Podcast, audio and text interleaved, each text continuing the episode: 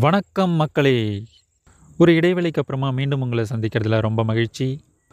Tea கடை discussion episode ஃபிஃப்டீனில் இன்னைக்கு என் கூட சரவணன் இருக்கார். வணக்கம் சரவணன்.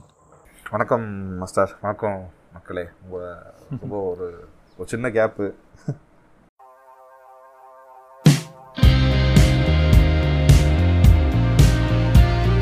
நீங்கள் கேட்பது டீ கடை பாட்காஸ்ட்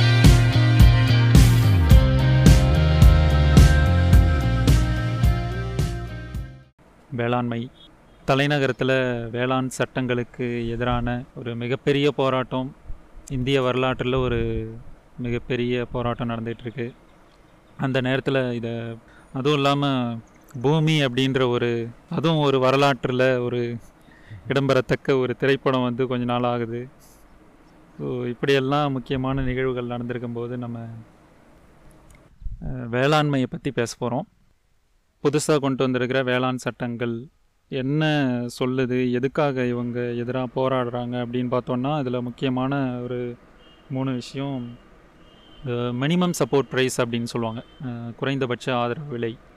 இது ஏன் கொண்டு வந்தாங்க அப்படின்னா ஒரு பருவத்துக்கு எவ்வளோ இன்வெஸ்ட் பண்ணுறாங்களோ அதுலேருந்து ஒரு குறிப்பிட்ட அளவு லாபம். ஒரு நூறுரூவா செலவு பண்ணுறாங்கன்னா நூற்றி இருபது ரூபா திரும்ப கிடைக்கணும் அப்படின்ற மாதிரி அந்த இருபது பர்சன்டேஜ் லாபம் கிடைக்கணும் விவசாயிகளுக்கு கிடைக்கணும் அப்படின்றத உறுதி பண்ணுறதுக்காக இந்த மினிமம் சப்போர்ட் ப்ரைஸ் அப்படின்றது கொண்டு வந்திருக்காங்க.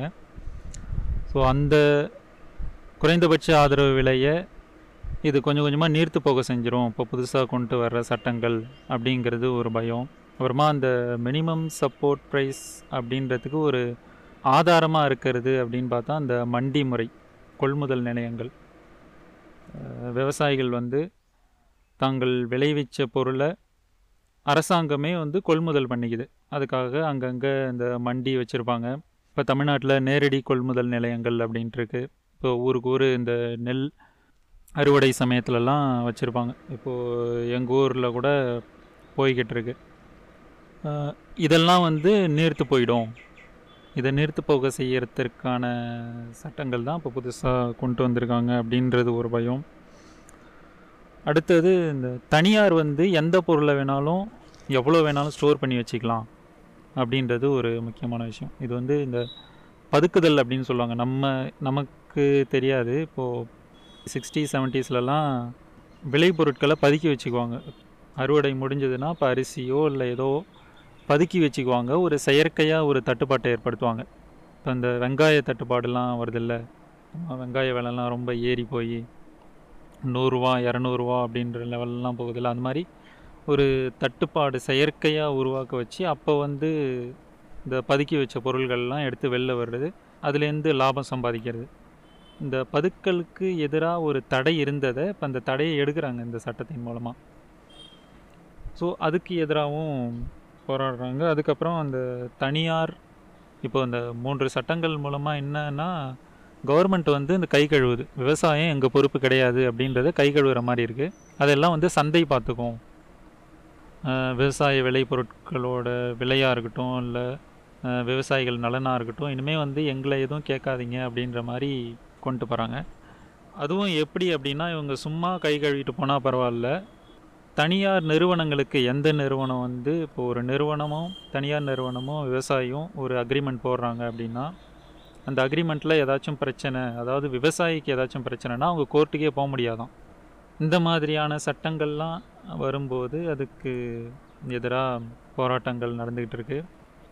வெளிநாட்டில் இதெல்லாம் இதெல்லாம் பார்த்துட்டு அவங்க இதை பற்றிலாம் நாம் ஏன் பேசலை அப்படின்னு ஒரே ஒரு ட்வீட் போட்டதுக்காக இது வரைக்கும் நாம் யாரெல்லாம் ஒரு பெரிய ஆள் ஒரு நமக்கு பிடிச்ச ஹீரோ அப்படின்னு நினச்சிட்டு இருந்தோமோ அவங்கள்லாம் அவங்களோட சில்லறையை சிதறவிட்டது இந்த விவசாய விவசாயிகளை ஏதோ ஒரு தீவிரவாதிகள் மாதிரி சித்தரிக்கிறது இல்லை இவங்களை யாரோ தூண்டி விட்டு தான் அவங்க போராட்டம் பண்ணுறாங்க அப்படின்ற மாதிரி கொண்டு போகிறது இது வந்து ஒரு ஒரு பாடகி அவங்க. அவங்க ஒரு இவங்க இந்தியாவில் இருக்கிற செலிப்ரிட்டி மாதிரி அவங்க வெளிநாட்டில் இருக்கிற ஒரு செலிப்ரிட்டி அவங்க போகிற ஒரு ட்வீட்டை வச்சுட்டு இது இந்தியாவோட இறையாண்மைக்கு எதிரானது அப்படின்லாம் இவங்க கருத்து சொல்கிறத எப்படி பார்க்குறீங்க சரவணன்?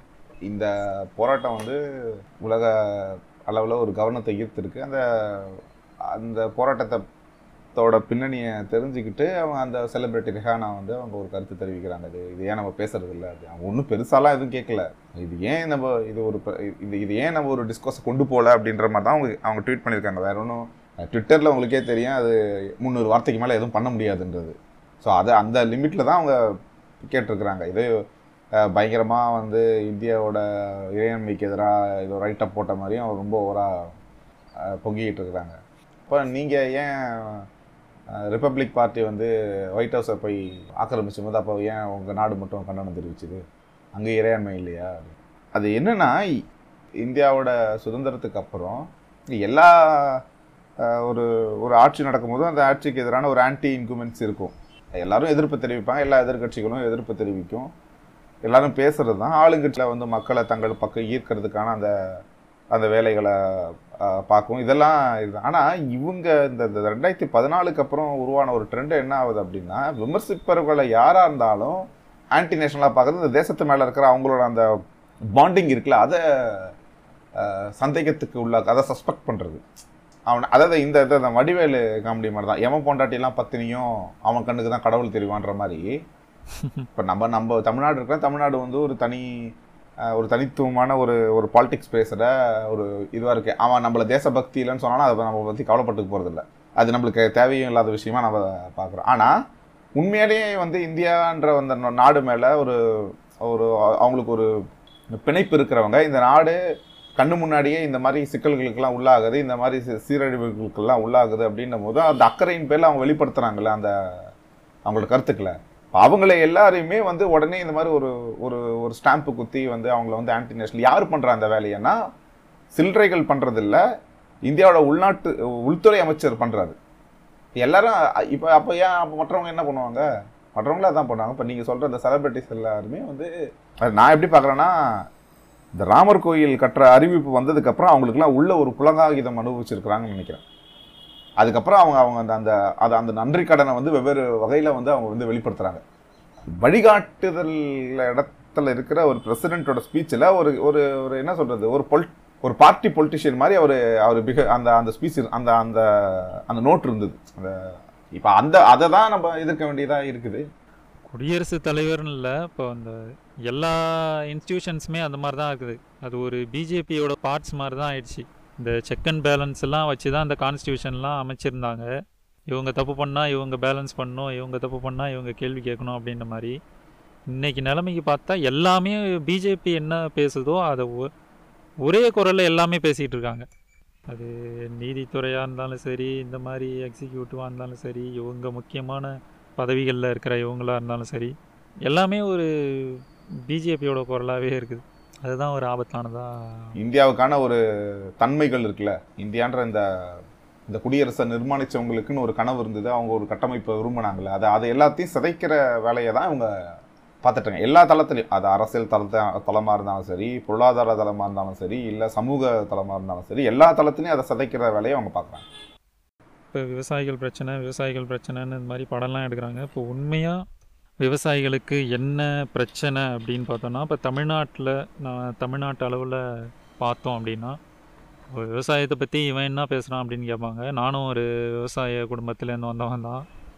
இந்த காவிரி டெல்டா இந்த டெல்டா ஒட்டின இருக்கிற பகுதியில் இருக்கிற ஒரு சிறு விவசாயி விவசாயி குடும்பத்துலேருந்து வந்தவன் தான் நான். இந்த பொங்கல் டைமில் ஜனவரி மாதம் இது இந்த மாதிரிலாம் மழை பெய்யாது. இந்த ஜனவரி மாதம் மழை பெஞ்சு இங்கே இருக்கிற அந்த நெல் அறுவடை டைமில் எல்லாம் பெஞ்சதுனால எல்லாம் இப்போ ஒலையாக இருக்குது. அதாவது இந்த சேராக இருக்குது. எல்லாம் இப்போ இந்த கையாலெல்லாம் இருக்கிறதில்ல மக்கள் இறங்கி இறக்கிறதில்ல எல்லாமே இங்கே மிஷின் தான்.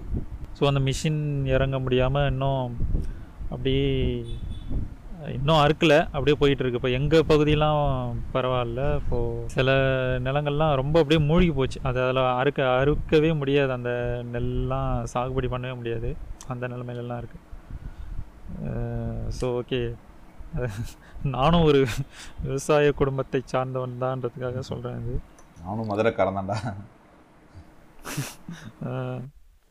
என்ன பிரச்சனை அப்படின்னு பார்த்தோன்னா இங்கே இப்போ படத்தில் காமிக்கிற மாதிரி நூறு ஏக்கர் ஐம்பது ஏக்கர் வச்சுருக்கிறவன் தான் இங்கே விவசாயி அப்படின்னு காமிக்கிறாங்க.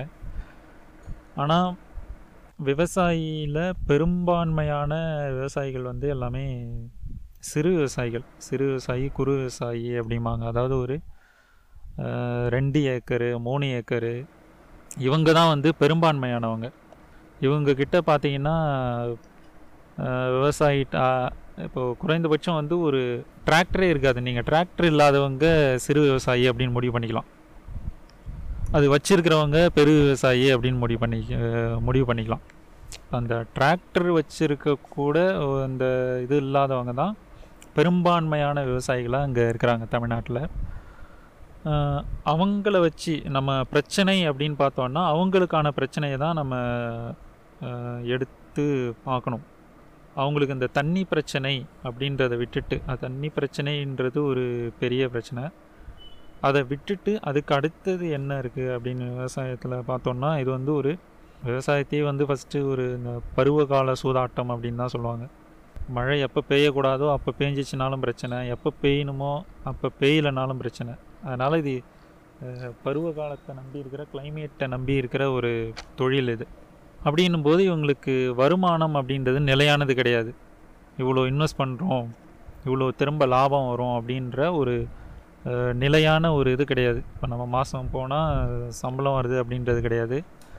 மூணு மாதமாக இவ்வளோ இன்வெஸ்ட் பண்ணுறோம் திரும்ப இவ்வளோ வந்துடும் அப்படின்னு எதிர்பார்க்க முடியாது. வந்தால் வரும் வரலனா இல்லை. இதனால் உருவாகிற பிரச்சனைகள் இதனால் கடன் வாங்குவாங்க. இப்போ சரியாக அந்த இது வரல அப்படின்னும் போது அந்த கடனை திரும்ப கொடுக்க முடியாது. ஸோ இதுக்கு மேலே திரும்ப கடன் வாங்கி தான் அடுத்த பருவத்துக்கு அவங்க பயிர் நடவு பண்ணுற மாதிரி இருக்கும். ஸோ இப்படியே வாங்கி வாங்கி அவங்க ஒரு கடனில் மூழ்கிற மாதிரி இருப்பாங்க. அதாவது விவசாயத்தை மட்டுமே நம்பி இருக்கிறவங்களுக்கு இது பிரச்சனை. இப்போது இப்போ இந்த விவசாய குடும்பத்துலேருந்து யாரோ ஒருத்தர் அவங்க பசங்க வந்து இப்போது ஐடி இண்டஸ்ட்ரியிலையோ இப்போ சென்னை மாதிரி போய் வேறு வேறு வேலைக்கு போயிட்டாங்க அப்படின்னா தான் இந்த பிரச்சனை வந்து இவங்களை விட்டு நீங்குது. ஸோ நம்ம இது இதுக்கு என்ன பண்ணலாம் அப்படின்னா இந்த இன்சூரன்ஸு அப்படின்னு ஒன்று இருக்குது இந்த வேளாண் பயிர்களுக்கான இன்சூரன்ஸ் ஒரு இப்போ லோன் போடுவோம். நடவு முடிஞ்சதுன்னா அதுக்கு லோன் போட்டோம் அப்படின்னா அந்த லோன்லேயே வந்து இந்த இன்சூரன்ஸுக்கான அந்த தொகையும் எடுத்துக்குவாங்க. யாரும் போய் இப்போ இங்கே நம்ம பகுதிகளில் அவங்களாவெல்லாம் போய் இன்சூரன்ஸ்லாம் கட்டுறது கிடையாது. எல்லாமே பெரும்பாலும் லோன் போடுவாங்க. அவங்க அதுலேருந்து எடுத்துக்குவாங்க. ஆனால் இந்த மாதிரி ஏதாவது ஒரு பிரச்சனை அப்படின்னா அந்த இன்சூரன்ஸ் எடுத்ததுக்கான அந்த பலன் வந்து அந்த விவசாயிக்கு போய் கிடைக்கிறதே கிடையாது. நம்ம நிவர்த்தி பண்ணணும்னா இப்போ இதை தான் மெயினாக நிவர்த்தி பண்ணணும். அடுத்தது வந்து முன்னாடி மாதிரி இந்த மாட்டு வச்சு மாடு வச்சு ஏர் ஓட்டுறது மக்கள் இறங்கி நெல் இருக்கிறது அந்த மாதிரி இந்த மனித உழைப்பு அப்படின்றது குறைஞ்சிக்கிட்டே வருது. இப்போ எல்லாமே வந்து மிஷினரி நோக்கி போயிட்டுருக்கு அதாவது அந்த மிஷினரி இருந்தால் தான் வேலை நடக்கும் அப்படின்ற மாதிரி ஒரு சூழ்நிலை இப்போ வந்துருச்சு. இப்போது முன்னாடியே சொன்ன மாதிரி இந்த சிறு விவசாயிகள்கிட்ட அந்த மிஷினரிஸ் அப்படின்றது அவங்க வந்து வாடகைக்கு தான் எடுக்கிற மாதிரி இருக்கும். ஒரு நாள் வந்து ஓட்டுறாங்கன்னா இப்போ ஒரு இப்போது இந்த நெல் இருக்கிற மிஷின் பார்த்திங்கன்னா ஒரு மணிக்கு வந்து மூவாயிரம் ஒரு மணி நேரம் நெல் அறுத்தாங்க அப்படின்னா மூவாயிரரூபா கார்ப்பரேட் ஃபார்மிங்க்கு எதிராக கோஆப்ரேட்டிவ் ஃபார்மிங் அப்படின்னு ஒன்று சொல்லுவாங்க. கூட்டுறவு விவசாயம் அப்படின்னு சொல்லிட்டு. இது ஆக்சுவலாக இதுக்கு முன்னாடி நிறையா ட்ரை பண்ணியிருக்காங்க. அது மக்களே முன்னெடுக்கிறதுனால என்ன பண்ணுறாங்க அப்படின்னா எடுத்து பார்த்துட்டு அதை கைவிட்டுடுறாங்க. இப்போ இந்த சுய உதவி குழுலாம் இருக்குது பெண்கள் சுய உதவி குழு அப்படின்றது நல்லா போய்கிட்டு இருக்கு. அதே மாதிரி கவர்மெண்ட் வந்து இந்த கோஆப்ரேட்டிவ் ஃபார்மிங் அப்படின்றது அந்த கூட்டுறவு பண்ணை அல்லது கூட்டுறவு விவசாயம் அப்படின்றத அவங்க வந்து முன்னெடுத்தாங்க அப்படின்னா இப்போ ஒரு ஊர் இருக்குது அப்படின்னா அந்த ஊரில் இருக்கிற எல்லா விவசாயியுமே சேர்ந்து ஒரு கூட்டுறவு அமைப்பாக இருந்தாங்க அப்படின்னா அவங்க அவங்களுக்கு அவங்களுக்கு தேவையான இந்த இயந்திரங்கள்லாம் வாங்கி வச்சுக்கலாம். இப்போ டிராக்டர்லேருந்து இந்த விதை விதைக்கிற மிஷின்லேருந்து நெல் அறுவடை செய்கிற மிஷின்லேருந்து அவங்களாவே வாங்கி வச்சுக்கலாம். அவங்களுக்கு தேவையான கருவிகள் எல்லாத்தையுமே. அப்படி வாங்கி வச்சுக்கும் போது அவங்களுக்கு குறைஞ்ச வாடகையில் அவங்களால அதை எடுத்து பயன்படுத்திக்க முடியும். அதே மாதிரி இந்த சந்தைப்படுத்துறதும் இப்போ ஒரு தனித்தனி விவசாயியாக இருக்கிறத விட ஒரு ஒரு கூட்டுறவு அமைப்பாக இருந்தாங்க அப்படின்னா சந்தைப்படுத்துறதுல என்னென்ன மேம்படுத்த முடியும்? என்னென்ன தொழில்நுட்பத்தை பயன்படுத்த முடியும் அப்படின்றத அதை செய்ய முடியும். இப்போ இந்த மதிப்பு கூட்டுதல் அப்படின்லாம் சொல்கிறாங்க இப்போ ஒரு விவச விவசாயி உற்பத்தி செய்கிற பொருளை அப்படியே விற்காமல் இப்போ ஒரு தென்னை மரம் இருக்குன்னா தென்னை மரத்துலேருந்து வெறும் தேங்காயை மட்டும் விற்காம அதுலேருந்து கிடைக்கிற எல்லா பொருளையுமே எப்படி ஒரு சந்தைப்படுத்துறது? தென்னை மட்டையிலேருந்து அதை என்னென்ன பொருள் செஞ்சு வைக்கணுமோ அதுவும் பண்ண முடியும். இது வந்து ஒரு நிறுவனம் மாதிரி இருக்கிறதுனால இந்த கூட்டுறவு அமைப்புன்றது ஒரு நிறுவனம் மாதிரி இருக்கிறதுனால இந்த பார்கெய்னிங் பவர் அப்படின்றது அதுவும் அதிகமாகும். இப்போ இந்த விவசாய சங்கங்கள்னு இருக்குது. விவசாய சங்கங்களில் யார் பொறுப்பில் இருக்காங்க அப்படின்னு பார்த்தா அவங்க வந்து ஒரு பெரு விவசாயியாக தான் இருப்பாங்க. அவங்க பேரில் ஒரு ஐம்பது ஏக்கரோ நூறு ஏக்கரோ அந்த அளவுக்கு இருக்கிறவங்க தான் அதுலேயும் பொறுப்பாக இருப்பாங்க. அவங்களுக்கு வந்து அவங்க முன்வைக்கிற பிரச்சனையே பார்த்தீங்கன்னா வந்து இருக்கிற உண்மையான பிரச்சனையை முன்வைக்கிறாங்களா அப்படின்றது சந்தேகம்தான். ஸோ இந்த மாதிரி கூட்டுறவு அமைப்புகளை உருவாக்குறது இப்போ அந்த சுய உதவி குழு மாதிரி அதை தொடர்ந்து இயங்க வைக்கிறது அப்படின்றது ஒரு தீர்வாக அமையும் அப்படின்னு பார்க்குறேன். இது நிறைய பேர் சொல்லியிருக்காங்க. ஸோ இதை முன்னெடுக்கலாம். இதெல்லாம் முன்னெடுக்கிறதன் மூலமாக விவசாயிகள் பிரச்சனைகளை குறைக்க முடியும். அப்போது திரைப்படத்தில் காமிக்கிற பிரச்சனைகள் இப்போ வந்து விவசாயிகளுக்கு வந்து அது அவங்கள அவங்களோட நிலத்தை வீணடிக்கிற அந்த பூச்சிக்கொல்லிகள் அதான் அந்த படத்தில் காமிக்கிறது அப்படின்னு நான் சொல்கிறேன் அவங்க என்ன சொல்கிறாங்கன்னா இந்த அவங்க நிலத்தை பாழ்படுத்துது அதுதான் வறட்சியை உருவாக்குது இல்லை திரைப்படங்கள் வந்து இது ஆழமாக கையாளலை அப்படின்றத நம்ம எடுத்துக்கிட்டாலும் அப்படி ஒரு பிரச்சனை இல்லையா? பூச்சிக்கொல்லி மருந்து பயன்படுத்துறது கெமிக்கல் உரம் அதிகமாக போடுறது இதெல்லாம் வந்து சூழலியல் பிரச்சனை. இதனால் விவசாயம் பாதிப்படையுதா அப்படின்னு கேட்டால் இல்லை. பூச்சிக்கொல்லி மருந்து பயன்படுத்துறதாலேயோ கெமிக்கல் உரம் பயன்படுத்துறதாலேயோ விவசாயம் அழியுது அப்படின்னா விவசாயிகள் யாரும் அதை பயன்படுத்த மாட்டாங்க.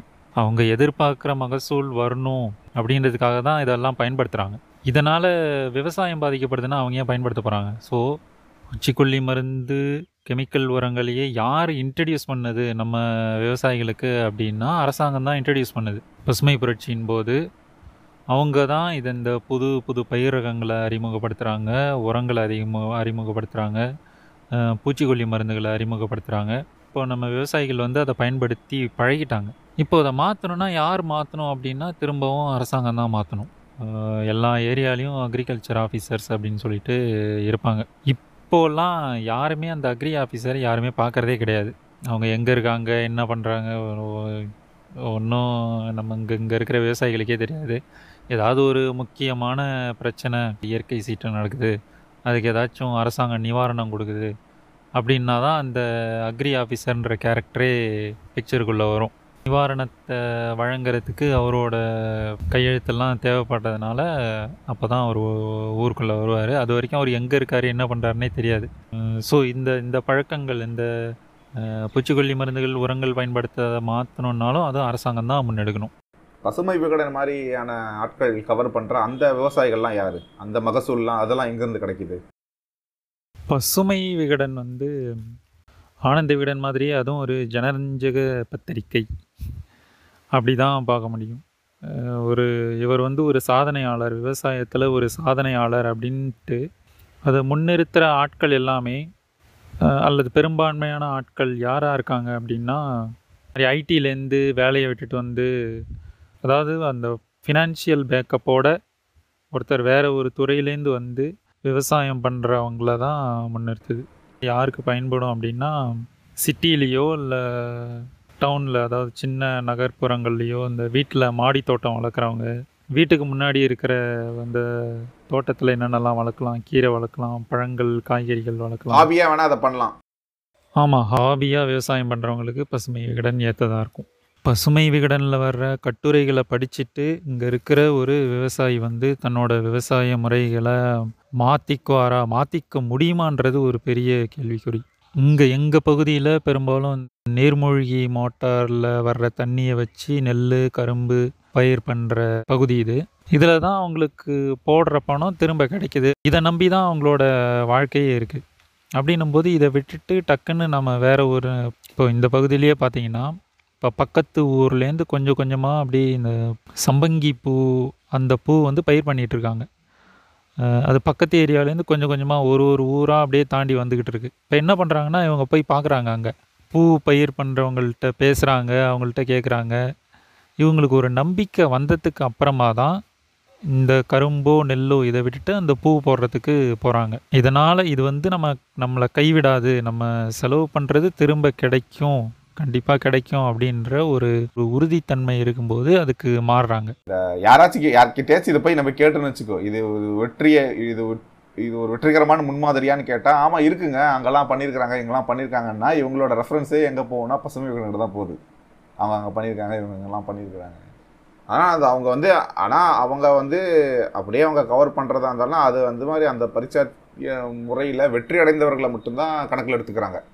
ஒரு ஒரு சீரான ஒரு வளர்ச்சியாக அங்க- அது அது- அது வெற்றின்றது வந்து அங்கே சீராக இல்லை. வெற்றின்றதை விட நான் சொல்கிறது வந்து ஒரு ரிசல்ட்டுன்றது வந்து அங்கே சீராக இல்லை. ஒரு இப்போ நெல் போட்டால் நூறு பேர் நெல் போடுறாங்க அப்படின்னா அதில் அதில் ஒரு சீரான அவங்களுக்கு ஒரு வருமானம் கிடைக்கிதுல நூறு பேர் போடுறவங்களுக்கும் ஒரு ஒரு ஒரு மினிமம் அமௌண்ட்டாச்சும் அவங்களால ஏர்ன் பண்ண முடியுது அப்படின்றது வந்து இவங்க கவர் பண்ணுற இந்த மாதிரி இந்த ஃபேண்டசி ஸ்டோரிஸில் இல்லை.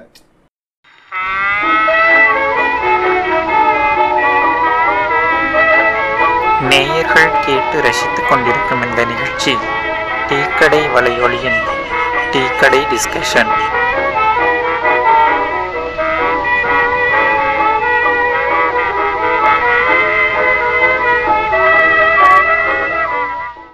சரி அப்போ இதை இந்த சீரியஸாக கையாண்ட நம்மாழ்வார் மாதிரி இப்போ வானகம் மாதிரியான ஒரு ஒரு எக்ஸாம்பிள் ஒரு வானகம் மாதிரி அது அது அதை வந்து நம்ம எப்படி பார்க்கறது? இப்போ அது இப்போ அவர் அதை இதை சீரியஸாக அப்ரோச் பண்ணவர் தானே அவர்.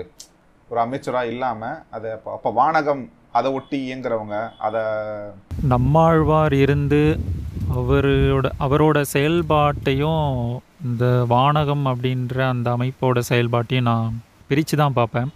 அவர் வந்து எங்கேயோ உட்காந்துக்கிட்டு விவசாயி இப்படி பண்ணணும் விவசாயத்தில் இது பண்ணும் அது பண்ணும் இயற்கை விவசாயம் பண்ணுங்கள் உரம் போடாதீங்க அப்படின்ட்டு சொல்கிறது கிடையாது. அவர் ஒவ்வொரு ஊருக்கும் நேரடியாக போகிறாரு போய் அங்கே தங்குறாரு. தங்கி அங்கே இருக்கிற விவசாயிகள் எப்படி பயிர் பண்ணுறாங்க அங்கே என்ன திருத்தணும்? நேரடியாக இருந்து செஞ்சு காமிக்கிறாரு. அது பிடிச்ச மக்கள் அங்கே மாறுறாங்க. இந்த வானகம் அப்படின்றது ஒரு கருத்தரங்கத்துக்கு ஒரு விளம்பரம் பார்த்தேன். மூணு நாளாக என்னமோ தெரில. அதுக்கு ஆயிரத்தி ஐநூறுரூபாவோ ரெண்டாயிரரூபாவோ அந்த மாதிரி சம்திங் இருந்துச்சு. அது ஒரு நம்ம சிட்டியில் நடக்கிற ஒரு செமினார்ஸ் மாதிரி தான் அதுவும் இருக்குது அப்போது அங்கேயும் யார் போவாங்க அப்படின்னு பார்த்தா பண வசதி படைத்தவர்கள் தான் அங்கே வானகம் நடத்துகிற அந்த கருத்தரங்குகளுக்கெல்லாம் போகிற வாய்ப்பு இருக்கும். நம்ம நம்மாழ்வார் அப்படின்னு எடுத்துக்கிட்டோன்னா அவரோட விவசாய அறிவுன்றது ரொம்ப பெருசு. அது இருந்தாலும் அந்த விவசாய விஷயங்களோட அவர் சில பிற்போக்கு விஷயங்களையும் சேர்த்து மக்கள்கிட்ட கொடுக்கும்போது முன்னாடி இந்த டிவியில் நியூஸ் எயிட்டீனில் ஒரு இந்த சின்ன கிளிப் மாதிரி போடுவாங்க. அவர் பேசினதை நம்மாழ்வார் பேசின கிளிப்பு போடுவாங்க. அதில் ஒரு கிளிப்பில் பார்த்தோன்னா என்ன சொல்கிறாரு அப்படின்னா அந்த ஊருக்கு ரெண்டு வண்டி வந்தது. ஒன்று பஸ்ஸு ரெண்டு லாரி பஸ்ஸு வந்து இங்கே இருக்கிற மக்கள் எல்லாம் டவுனுக்கு நகரத்துக்கு கூட்டிகிட்டு போயிடுச்சு.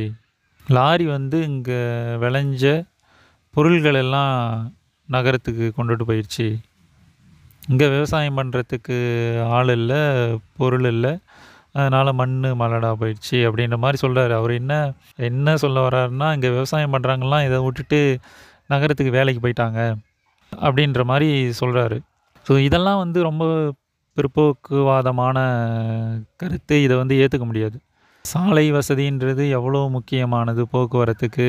கிராமத்து மக்கள் கல்வி அறிவு பெற்றதன் பயனாக போய் நகரத்துக்கு போய் வேலை வேறு வேறு துறையில் வேலைக்கு சேர்றாங்க. அவங்களோட வாழ்க்கை முறை மாறுதுன்னா அதை வந்து நாம் அதில் குத்தம் சொல்கிறதுக்கு எதுவுமே கிடையாது. புனிதப்படுத்தல் இருக்குல்ல விவசாயம்னா அது ஏதோ நம்மாழ்வாரை எப்படி ரொம்ப புனிதப்படுத்தி ஒரு ஒரு இது மாதிரி கொண்டு போய் வச்சுருக்காங்களோ விவசாயம்ன்றது அதுவும் ஒரு தொழில். அந்த தொழிலில் இருக்கிற சிக்கல்களை பற்றி பேசுங்க அது பிரச்சனை கிடையாது. விவசாயத்தையே வந்து ஒரு புனிதப்படுத்துறது அப்படின்றது தேவையில்லாத ஒரு விஷயம். ஏற்றத்தாழ்வுகள் அல்லது அடக்குமுறைகள் அப்படின்றது விவசாயம் அப்படின்றது ஒரு பெரிய களமாக இருந்திருக்கு. அந்த ஏற்றத்தாழ்வுகளுக்கும் அடக்குமுறைகளுக்கும். இப்போ இந்த பண்ணையார் அப்படின்றதே வந்து ஒரு ஆள் அல்லது ஒரு குடும்பம் ஒரு ஊரில் இருக்கிற மற்ற எல்லாத்தையுமே அடக்கி வச்சிருந்த ஒரு இவர் தான் பண்ணையார் அப்படின்னு சொல்லுவோம். இப்போ இந்த இப்போ நான் படங்கள்லாம் பார்த்துருப்பேன். நாட்டாம படங்கள்லாம். கண்ணுக்கு தெரிகிற வரைக்கும் எல்லாம் நம்பல் தான் பண்ணி அப்படின்லாம் சொல்லிட்டு இருப்பாங்க. ஹீரோயினை கூப்பிட்டு காமிக்கும்போது.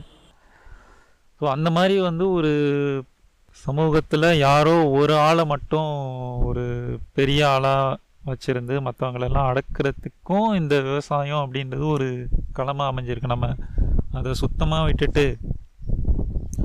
விவசாயம்டா விவசாயம்னா தெரியுமாடா அப்படின்லாம் பேசக்கூடாது. இங்கே இருக்கிற இதில் இருக்கிற பிரச்சனைகளையும் நாம் பார்க்கணும்.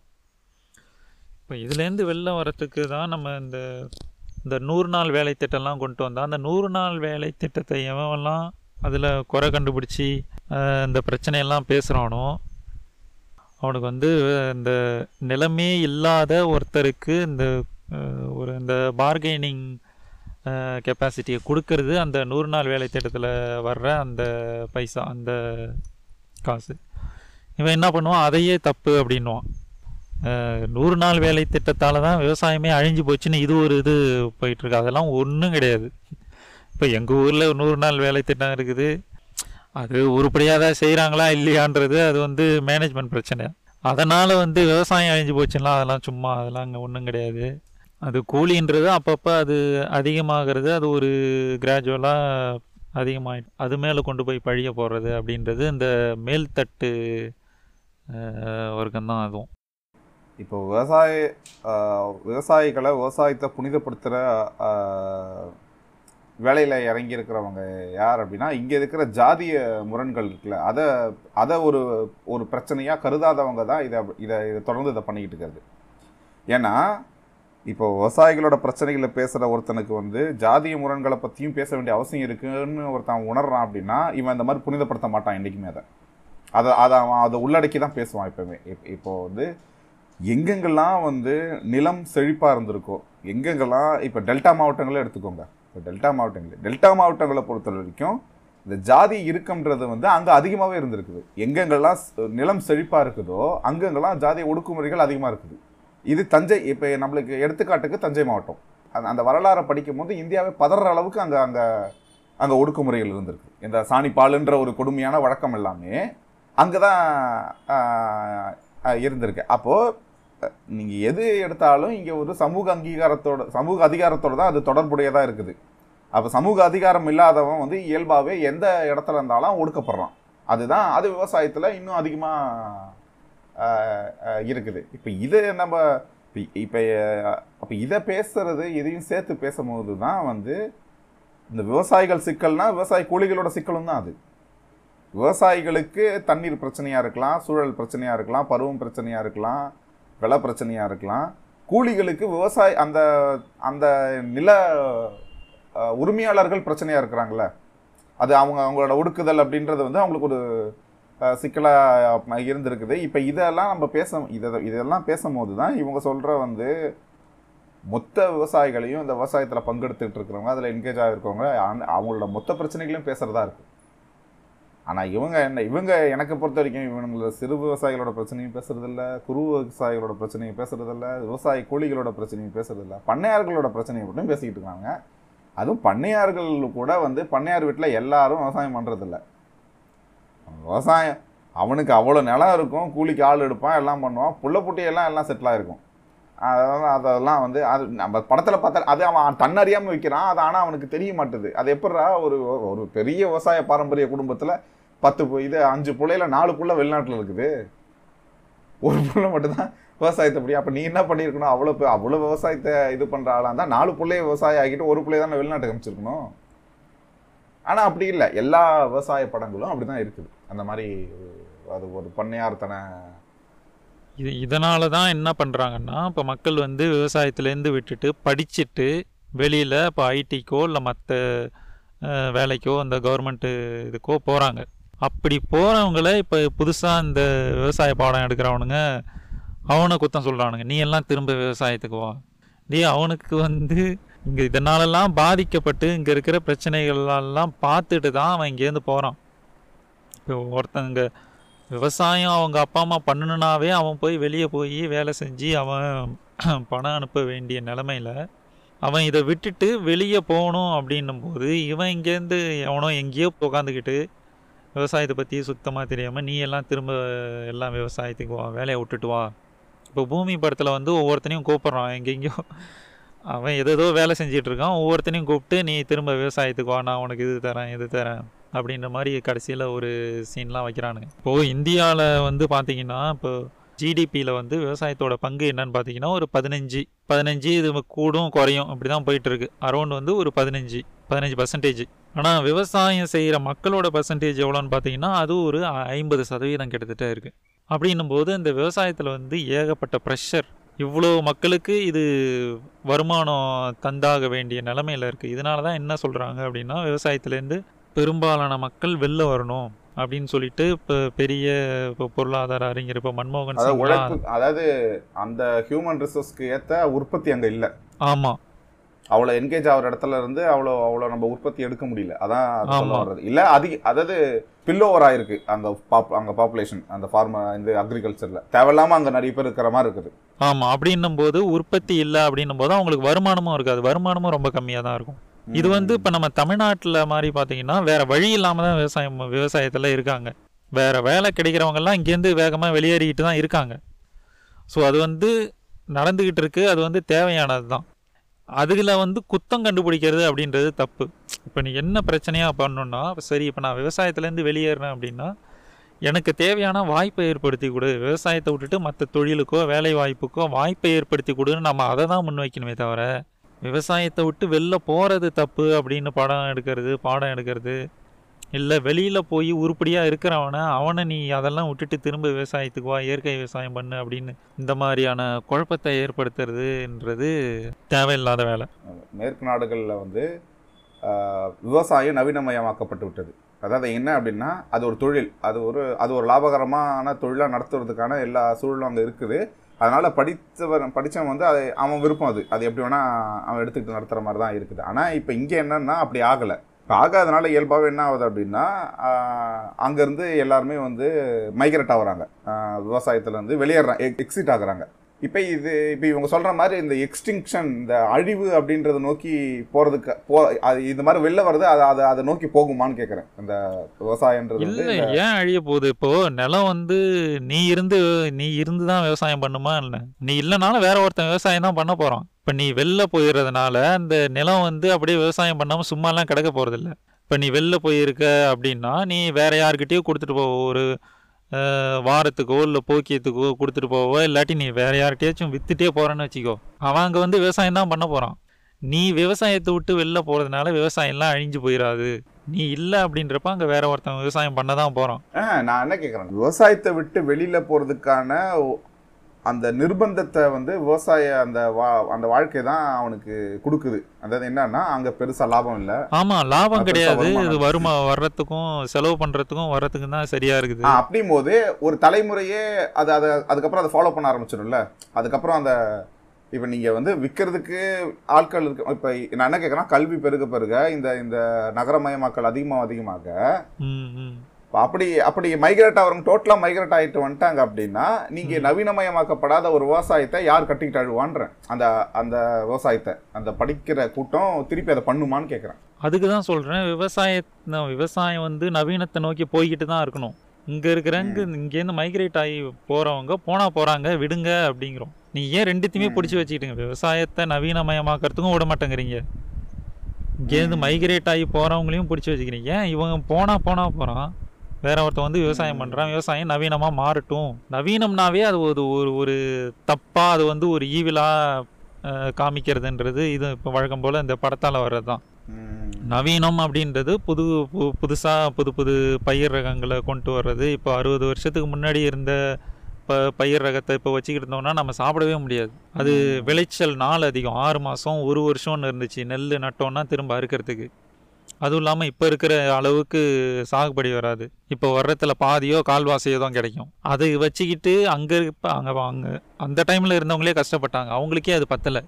இப்போ இருக்கிற மக்கள் தொகையில் அந்த ரகங்களை கொண்டு வந்து நட்டு நம்ம ஒன்றும் சமாளிக்க முடியாது. எல்லாத்துக்கும் சோறு போடவும் முடியாது. நமக்கும் வருமானம் வராது. அதை வச்சுட்டு விவசாயிங்க ஒன்றும் பண்ண முடியாது. காலத்துக்கு ஏற்ற மாதிரி மாறி தான் ஆகணும்.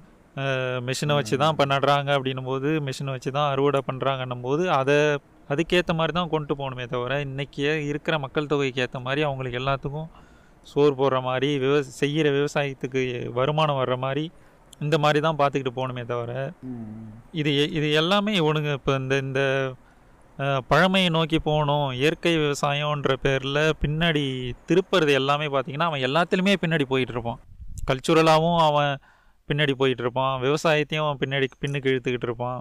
அவன் அந்த அந்த மாதிரி மைண்ட் செட் உள்ளவன் தான் அந்த மாதிரி இந்த ப்ரொப்பகேண்டாலாம் பண்ணுறது இப்போது அமெரிக்காவில் பார்த்தீங்கன்னா வெறும் மூணு பர் மூணு பர்சன்டேஜ் தான் விவசாயம் பண்ணுறாங்க அப்படின்றாங்க. அது ஒரு வளர்ந்த நாடாக தானே இருக்குது அது இந்தியாவை விட அதிகமான நிலம் இருக்கிற நாடு அது. அப்படின் போது விவசாயம்லாம் அது யார் பண்ணாலும் பண்ண தான் போகிறாங்க மக்கள் வெளியேறதுனால விவசாயம் அழிய போகிறது கிடையாது. இல்லை அது பொதுவாக பொதுவாக என்ன பார்வை அப்படின்னா படித்தவன்லாம் இந்த மாதிரி இந்த நகர வாழ்க்கைக்கு நோக்கி நகர்ந்துட்டா அப்போ நூறு சதவீத கல்வி நோக்கி நம்ம நகரும் போது ஆட்டோமேட்டிக்காக அப்போ எல்லாருமே அங்கேருந்து வெளியேறிடுவாங்களே அப்போ அங்கே அதை காப்பாற்றுறது யார்? அப்படின்ற மாதிரி ஒரு பா அங்கே காப்பாற்றுறதுக்கு எதுவுமே கிடையாது.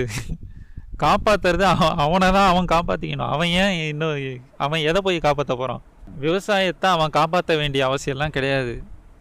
இங்கே இருக்கிறவன் இந்த என்ன சொல்கிறது ஒரு ரெண்டு ஏக்கர் நிலத்தை வச்சுக்கிட்டு இங்கே இருக்கிற அந்த க கடனில் இங்கேயே உழன்றுக்கிட்டு இவன் தான் விவசாயத்தை காப்பாற்றி ஆகணுமா என்ன? ஓகே அப்படியே அப்படியே எல்லாருமே வெளில வந்தாலும் பெருநிறுவனங்கள் கையில் எடுத்து உற்பத்தியை அதிகமாக்கி அவங்க அவங்க அவங்க தொழிலை பண்ணுவாங்க. அப்ப எப்படியாச்சும் விவசாயம் வாழும் ஆனால் ஆமாம் பெருநிறுவனங்கள் கையகப்படுத்துது அப்படின்னா தான் அதுக்கு ஏ அதுக்கு எதிராக தான் நான் முன்னாடி சொன்ன மாதிரி இந்த கோஆப்ரேட்டிவ் ஃபார்மிங் ஒவ்வொரு ஊருமே ஒரு ஒரு நிறுவனமாக மாறுங்க. அதை நோக்கி போங்க அப்படின்னு சொல்கிறது இப்போ அந்த அது போனால் இந்த மைக்ரேஷன் அப்படின்றது கொஞ்சம் குறையறதுக்கு வாய்ப்பு இருக்குது ஏன்னா இப்போ ஒரு நிறுவனமாக மாறும்போது அதில் சந்தைப்படுத்துதலாக இருக்கட்டும் இல்லை மதிப்பு கூட்டுறதா இருக்கட்டும் இப்போ அதை வச்சு அந்த ஊரில் இருக்கிற மக்களுக்கு வேலை கொடுக்க முடியும். இப்போ பிஎஸ்சி அக்ரின்னு படிக்கிறாங்க பிஎஸ்சி அக்ரி படிச்சுட்டு எவன் விவசாயம் சம்மந்தமான வேலை பார்க்குறானுங்க? எல்லாம் பேங்க் எக்ஸாம் தான் எழுதுறானுங்க. இல்லை வேறு ஏதோ கவர்மெண்ட் எக்ஸாம் எழுதி போகிறானுங்க இல்லை யூனிவர்சிட்டிக்கு போயிடறாங்க. ஆமாம் இப்போ இந்த மாதிரி கோஆப்ரேட்டிவ் ஃபார்மிங்னு ஒன்று உருவாச்சுன்னா அவனுக்கு இங்கே வேலை இருக்கும். அதுதான் வந்து ஒரு உருப்படியான விஷயம். இந்த மாதிரி பயமுறுத்திக்கிட்டே இருக்கிறது நீங்கள் வெளில வந்துட்டா விவசாயம் அழிஞ்சிரும் விவசாயம் அழிஞ்சிரும்னு அதெல்லாம் ரொம்ப நாள் அப்புறம் இப்போ சொல்கிறாங்களே என்ன சொல்லுவாங்கன்னா கம்ப்யூட்டரால் நெல்லை விளைவிக்க முடியாது. அதான் இந்த இது டிராக்டர் சாணி போடாது அப்படின்ற மாதிரி இது டவுன்லோட் பண்ண என்னது அரிசியை டவுன்லோட் பண்ண முடியாதுன்னெலாம் போடுவாங்க. அதெல்லாம் இதெல்லாம் வந்து வாட்ஸ்அப்பில் பார்க்கறதுக்கு பா படிக்கிறதுக்குன்னா நல்லா இருக்கும். அஹ் விவசாயத்தை பற்றி தெரிஞ்சவங்க அதாவது விவசாயத்தை பற்றி தெரிஞ்சவங்க விவசாய வாழ்க்கையில் ஈடுபட்டவங்க அந்த மாதிரி கிரிஞ்சுகளை பேச போகிறதில்ல இந்த இதில் ஆன்லைனில் ஏதாவது படிச்சுக்கிட்டு சோஷியல் நெட்ஒர்க்கில் ஏதாச்சும் படிச்சுக்கிட்டு. போலியோ டேட்டாவை சொல்கிறது டென்மார்க்கில் வெறும் பசுமாட்டை வச்சு மட்டும் இது பண்ணுறாங்க அதெல்லாம் ஒன்றும் கிடையாது. டென்மார்க்கில் முக்கால்வாசி பேர் சர்வீஸ் செக்டாரில் தான் இருக்குதான். அதான் அதெல்லாம் உடச்சாச்சு. உலகத்தில் எல்லா நாட்டிலையுமே சர்வீஸ் செக்டார் தான் அதிகமாக வருமானத்தை கொடுக்கறது. எல்லா நாட்டிலையுமே மேக்ஸிமம் அதில் தான் இருக்கானுங்க டென்மார்க்லேயே பார்த்தோம்னாலும் விவசாயம் வந்து மூணாவது இடத்துல தான் இருக்குது ம் எல்லா நாட்டையும் போல் அங்கே சர்வீஸ் செக்டாரில் தான் அதிகமான பேர் இருக்காங்க. அடுத்தது மேனுஃபேக்சரிங்கில் இருக்காங்க. அதுக்கு அடுத்து தான் அக்ரிகல்ச்சர் வருது. இல்லை அவ்வளோ பெரிய அக்கறை இருந்தது அப்படின்னா இப்போ இப்போ இப்போ வந்து ஒரு ஒரு ஒரு ரிபல் மூவி ஒரு ஒரு இந்த மாதிரி ஒரு புரட்சிகரமான மூவியாக இருந்தால் அதை அந்த உண்மையான நிறுவனத்தை பேரை சொல்கிறதுக்காச்சும் துணிச்சல் வேணும். அந்த துணிச்சல் கூட இல்லை. அதான் இந்த இந்த படத்துலயே அவன் கார்ப்பரேட்டை ஒழிக்கணும் கார்ப்பரேட்டை ஒழிக்கணும்ன்ட்டு கடைசியில் என்ன பண்ணுவான்னா தமிழ்நாட்டுக்காரன் கார்ப்பரேட்டுக்கிட்ட எல்லாத்தையும் ஒப்படைப்பான். இவர் வந்து சாஃப்ட் ட்ரிங்க்ஸ் வச்சிருக்காரு. இவர் இதை எடுத்துக்குவாரு. இவர் இந்த நிறுவனம் வச்சிருக்காரு. இவர் இது இந்த பெப்சி கோ கொக்கோ கோலா குடிக்கக்கூடாது. இங்கே இருக்கிற நம்ம ஊர் பவன்ட்டோ தான் குடிக்கணுன்ற மாதிரி இது. ஏன்டா ரெண்டு பேரும் எல்லாம் தண்ணியை தான் உரிகிறானுங்க அதான் அவர் சொல்றாரு. குடிச்சிட்டு போட்டுங்க. ஒரு இந்திய குடிமகன்கிட்ட வரி போகுது. அதனால எனக்கு சந்தோஷம் தான் அப்படின்னு ஒரு ஏதோ எடுத்துன்றதுக்காக அதாவது இந்த வே- வேண்டா வெறுப்புக்கு புள்ளை பத்துட்டு காண்டாகும் இருக்குன்னு பேர் வச்ச மாதிரி படத்தை எடுத்துட்டேன்றதுக்காக ஏதோ பேசிட்டு இருக்கிறாப்புல. கொக்கோ கோலா கம்பெனிக்காரன் ரொம்ப மோசமாக உரியிறான்றது உண்மை. உள்நாட்டுக்காரனுக்கு ஏன் வக்காலத்து வாங்குறேன் இவனும் தண்ணியை உரியறது தப்பு தான் அவனும் தண்ணியை உரியறது தப்பு தான் அப்புறம் அவரு அவர் என்ன சொல்றாருன்னா அமுல் தான் அவருக்கு ஐடியலாம். அந்த படத்துல அந்த சொல்ற எல்லாத்துக்குமே அமுல் நிறுவனத்தை தான் அவர் வந்து அது அதை பார்த்து தான் அதுதான் என்னோட முன்மாதிரின்றாரு. அது அதை நம்ம கொஞ்சம் அனலைஸ் பண்ண வேண்டியதா இருக்கு. அமுல் நிறுவனத்தோட அதோட அமுல் அப்படின்றது அந்த இந்த கூட்டுறவு பண்ணை தான். அதுவும் கூட்டுறவு பண்ணை தான் அது. அது குஜராத்தோட இப்போ நம்ம ஊர் ஆவின் மாதிரி குஜராத்தோட ஆவின் தான் அமுல். ஆனந்த் மில்க் யூனியன் லிமிட்டடோ என்னமோ அதுக்கு பேர். அவங்க என்ன பண்ணுறாங்கன்னா அந்த ஐஏஎஸ் ஆஃபீஸர் வர்கீஸ் குரியன் அப்படின்ற ஒரு ஐஏஎஸ் ஆஃபீஸர் அவர்கிட்ட தான் அந்த மாதிரி ஒப்படைச்சாங்க. ஒரு வெண்மை புரட்சின்னு ஒன்று அறிவிச்சார். என்னன்னா மக்கள் எல்லாத்துக்கும் லோன் கொடுக்கறது எல்லாத்துக்கும் பசுமாடு கொடுக்கறது. அவங்க வாங்கி பாலாக கறந்து ஊற்றி அந்த கடனை அடைப்பாங்க. அப்படி ஒரு ஸ்கீமை கொண்டு வந்து அதை நிறைவேற்றினாது அது சக்ஸஸ்ஃபுல்லாக அவங்க கொண்டு வந்தாங்க. கொஞ்சம் நல்லா மார்க்கெட்டிங்லாம் பண்ணி இன்றைக்கும் நியூஸ் பேப்பரில் டெய்லியும் ஒரு கார்ட்டூன் ஒன்று வந்துட்டு அந்த அமுல் அப்படின்றது. அமுல்லேருந்து எடுத்துக்கிட்டு இவர் என்ன படம் எடுத்தாருன்னு ஒன்றும் புரியலையே. அமுலுக்கும் இதுக்கும் என்ன சம்மந்தனே தெரியலையே. இந்த விவாதத்தை கிரிஞ்சுகளை ஒழிப்போம் விவசாயத்தை காப்போம் என்ற முழக்கத்துடன் நிறைவு செய்வோம். நன்றி.